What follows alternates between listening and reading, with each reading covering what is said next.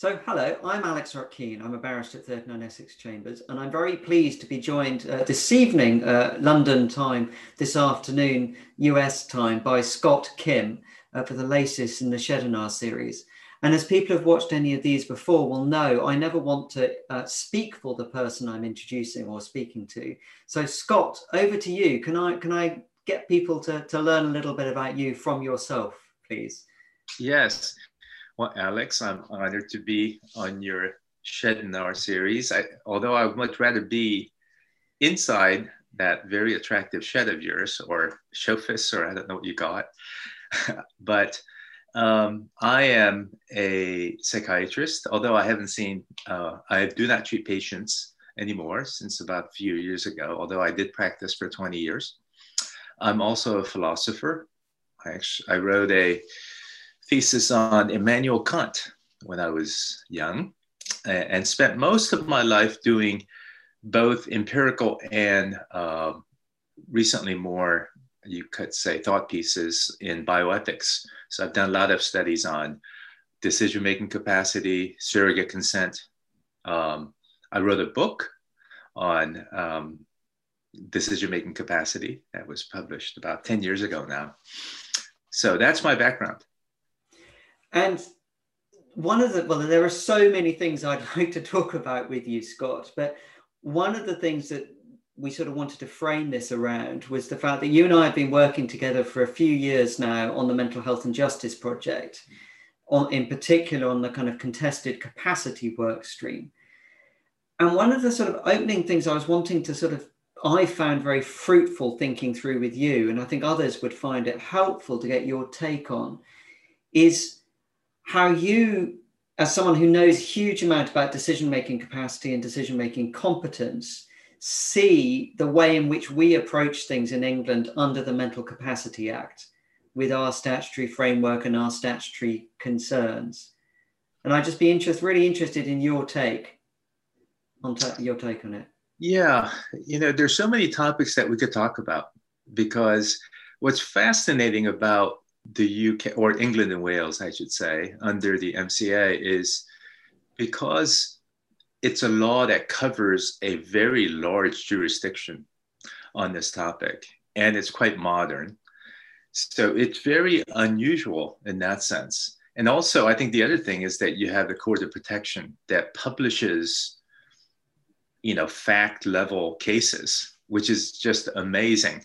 I mean, in the United States, we have, I have actually had a law student try to track down um, rulings at the court level, initial court level. It's very difficult to find. So the difference between what I have experienced here and there is that here we most of what we do we have developed over time organically so there's some broad concepts and regulation and law so most of the capacity related legal policy we would have attached to certain other laws like mm-hmm. proxy decision making, uh, end of life decision making uh, kind of laws in individual states. And in doing so, they need to define well, who's competent, who's not competent. Uh, you'll see I use the terms interchangeably. Um, so that's the situation here and we have developed things kind of organically. So there are lots of problems that come up as you apply that concept because at, at bottom, conceptually, the model, the functional model of capacity that we use here is same as in uh, MCA. You know, the criteria, how they're framed, how they're defined are somewhat different, but the idea of having functional abilities to be uh, have uh, capacity is the same. So what's really been fun is to see how many of those issues that we kind of work out organically, you might say, that I we pass on in our culture, so to speak. You're kind of talking about it kind of officially.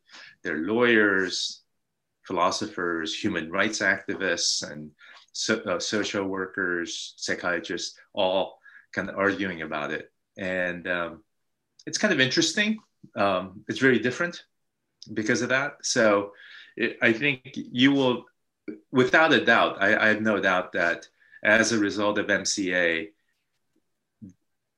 there will be a mountain of written material debating these ins and outs of many of these issues. Um, and you, it, the, England and Wales will be the center of it because I don't think there is that many. If you, if we could actually track all the uh, all that's written about these issues, my guess is that you have far surpassed any other jurisdiction in any, you know, in terms of amount of material. Is my guess. Yeah, I, I, I, suspect that might be right, um, just because of the because, as you say, there's a specialist court. I mean, other places have got tribunals, or, or in some cases, judges sitting some of the time hearing hearing these cases. But I think there's been this kind of real drive to get at least as many judgments as possible published. I mean, it's only the tip of the iceberg. But right. yeah, I was wondering if there was, I mean, having been very nice about the MCA, as it were, and, and about the Court of Protection, are there any things where you go, because you're always a brilliant critical friend in our meetings, any bits where you go, you, you as it were, t- get taken aback by the way in which either the way yeah. decisions are made or the way things are talked about? Yeah, I mean, there's several things. I would say that uh, you and I have talked about this before. We could go right to the case, the issue of how the law defines or has a checklist for best interest, for example. Yeah. Which when I very first time I read that when it was in draft form, I thought, how how how is this best interest? you know, for an American when you read it, because if you read it, what you really emphasize at the core of how you're supposed to conceptualize best interests under the MCA is essentially written as synonymous with substituted judgment right? So you're you're what because best interest in the best interest checklist and mca is defined i would say purely subjectively from the perspective of uh, p i think that would be the generic term um, i read that and i thought well, that's kind of strange. Why didn't they just come out and say you need to prioritize what the person would have wanted as a substituted judgment? And then say, well, sometimes it's really difficult to know what he would have wanted because you just don't know. In that case, you know, the people who are making having to make decisions for him should use best interest in the you know taking into account the best medical interest objective interests you could say um, which is typically the way it goes in the US. Actually, it might just be helpful for people who aren't familiar with with that. Uh, just if you for just for thirty seconds, if you explain, because I think the term best interests is used in so many different ways, and you've, you've right. a very precise description, I think, an accurate description of certainly how it's understood by the cases in England. And yes. just just to take on, if someone says best interest to you as an American clinician, as it were what does that what does that mean yes yeah this is where i think that the the fact that it came from you might say top down where you guys involved theoreticians very early on in developing all this? I think that had an impact because if you put philosophers and lawyers in the room and then have them think about what best interests are they're going to start talking about theories of welfare theories of well-being. And then immediately people will go well what do you mean by objective welfare? Or do you mean as defined by the person him or herself that's also best interest because it, and truly you should define uh, well-being based on what the person would have wanted you see. So i didn't i don't know i don't know the history of the law but so if you start from the theoretical discussion there is a in a context in which you're really worried about paternalism. Somebody else coming onto the scene and saying well you should really want this because this is best for you. If if the whole context of making the law is to some put some boundaries against paternalism then when you start talking about best interests the model of best interest that's going to be most attractive to the people in the room will be a subjective definition of best interests Okay, so you can sort of understand why MCA went down that route.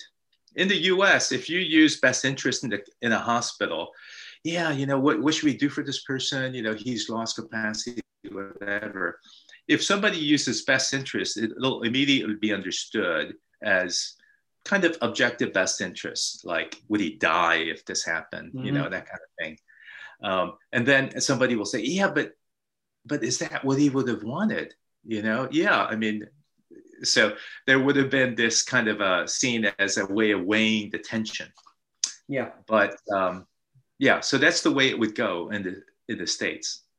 Yeah, and so I think one of the one of the things I think we've had creative discussions about, and in fact, there, there's an article we've written about a, a recent case, which we'll I'll put a link to, is if you start moving or compressing the language of best interest, so it really does do the work of essentially substituted judgment.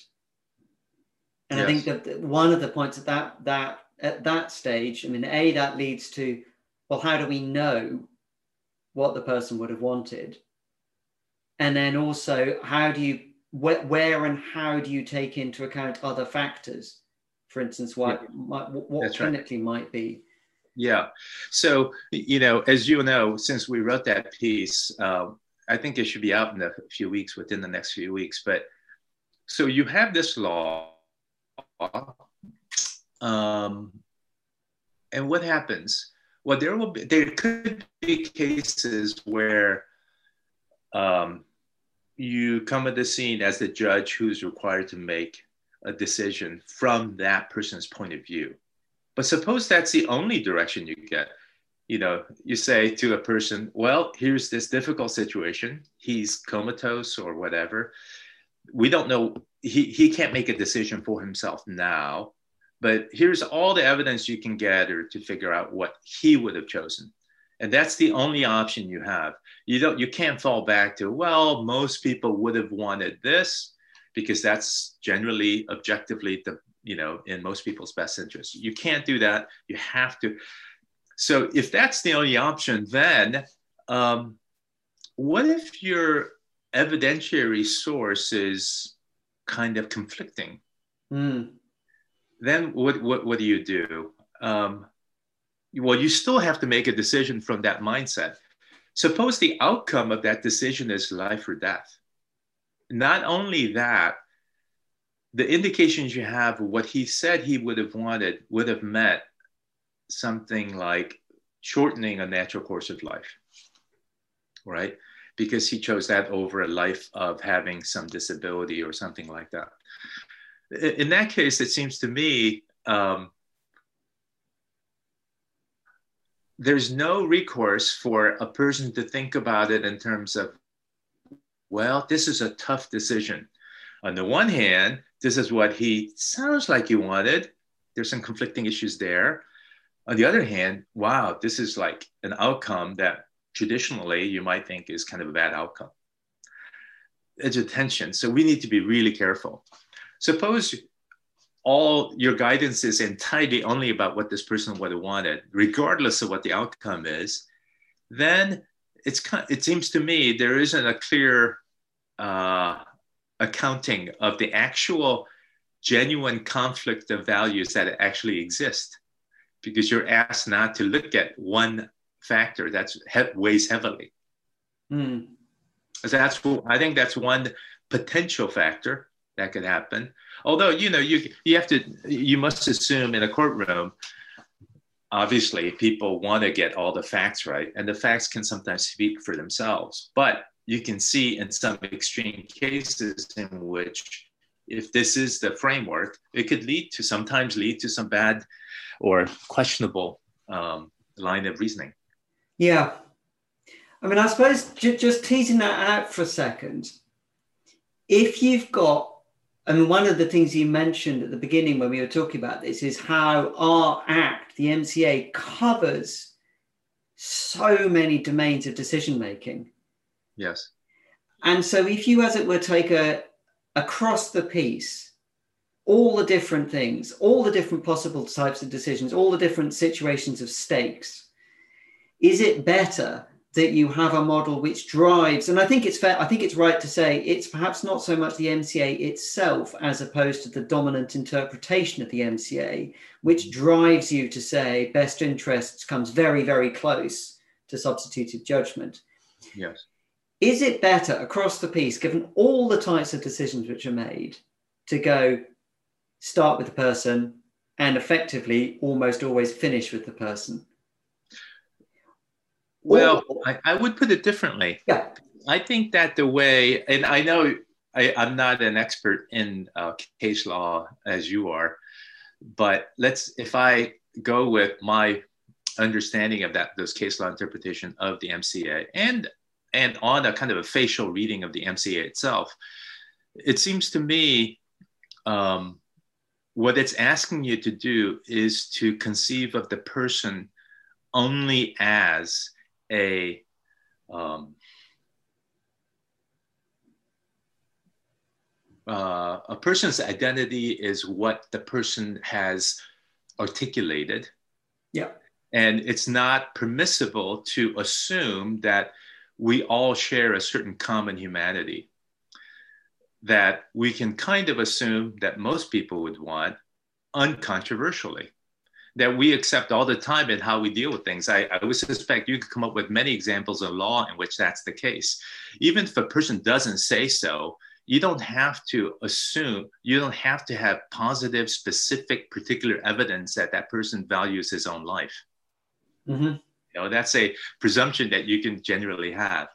So, to the extent that that is something that a person must have, if that person never specifically said that and all only positive evidence is only about how he wants to limit his life. Then the the framework has this kind of a perverse effect of treating individuals as individuals but not sharing any kind of shared common humanity in some sense. And i think that is a very peculiar way of thinking about uh, surrogate decision making because it's almost like you know funny way of putting it is that it's almost like in england it's assumed that everybody will be extreme eccentrics. And you just have to assume that about everybody. You can't ever assume that you know we all share any kind of common humanity based uh, welfare interests yeah. So I don't know. I mean, and I, I doubt what, of course, I'm saying that facetiously. And in most situations, this doesn't come, won't make a difference. But you can imagine some cases where it could. And you suspect that maybe the uh, uh, Barnsley Hospital trust case, MSP case, might be one of those. Yeah. I mean, it, we, we it, it's and it's one of the reasons that we, we've written this article together is because it's it's factually so striking, and it poses it poses so many questions about if this is where the direction of travel is going in terms of best interest decision making in England and Wales, what other things does that carry with it? You know, what, for instance, what level of evidential standard should be put in place before you can say, I'm sufficiently certain I know what this person would have wanted, if that's going to be your determinative determinative yeah. thing. That's right. Yeah, yeah, no, I think it's it's it, and it's so useful to, and, and I think it's also it's important probably to note that the idea that best interest needs to be subsumed almost entirely subsumed within it the idea of what what what would this person do yeah. is obviously completely in line with the interpretation for instance of the committee on the rights of persons with disabilities about the UN CRPD about Article 12 that it's it's will and preferences. I think one of the things to me is, is really interesting is although the law in England and Wales has said not to comply, when you start getting to some of the decisions like MSP, it could be said this looks like best interpretation of will and preferences. And it does then raise some pretty big questions about who is it you're getting the information from? That's right. Yeah. How so, can you be confident? That's right. And I think one of the things that we should, I would point out is the fact that I share the concerns about paternalism, but um, paternalism come the, the it's important to remember it comes up and what makes it possible isn't that we are worried about that person's welfare and we want to impose our own views. The fact is the thing that makes it possible is the fact at least in this context is that the person currently lacks autonomy. Now you can you can um, we can i don't want to go in the rabbit hole of talking about crpd and what does it what does that statement mean in that context. But i think just descriptively it, i don't think there could be any dispute that some people are not able to do certain factual things that we normally call having autonomy okay so in that context it is the person can't do it so the, the reality is no matter what theory what anything you arrive on the scene with to help that person, somebody else has to do it. Yep. Okay.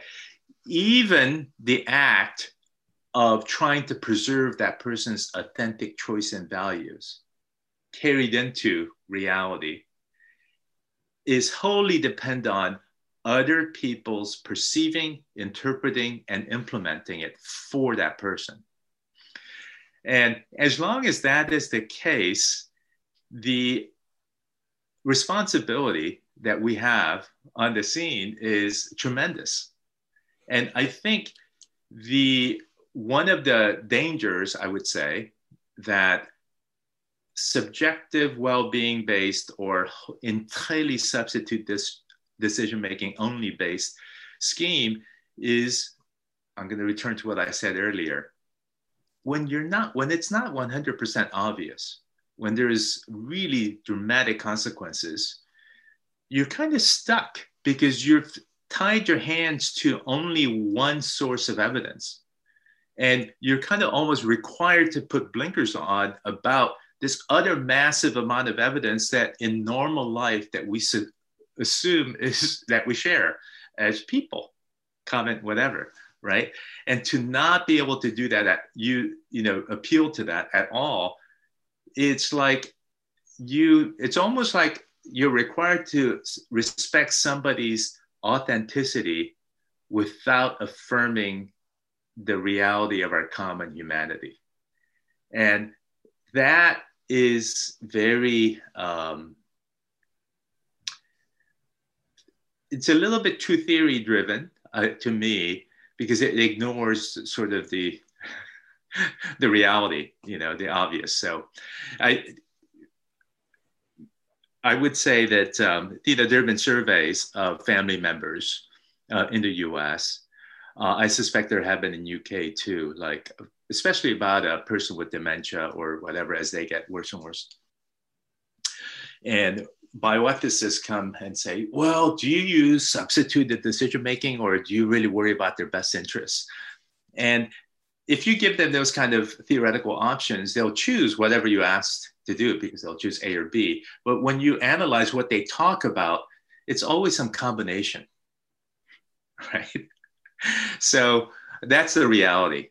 And I think that it's important. I, I worry that the structure of how you're supposed to look at this under certain legal constructions doesn't fully recognize the entire reality of how we need to make decisions. Scott, I'm afraid we're out of time. As ever, there are so many more things I'd love to ask you, but I think that's just, it's such a fantastically useful, as I said, critical friend approach to how we're thinking about things. So I'm really grateful for your time. Um, thank you so much for your input. And I'll put a link to the article when it's up. Yes, thank you.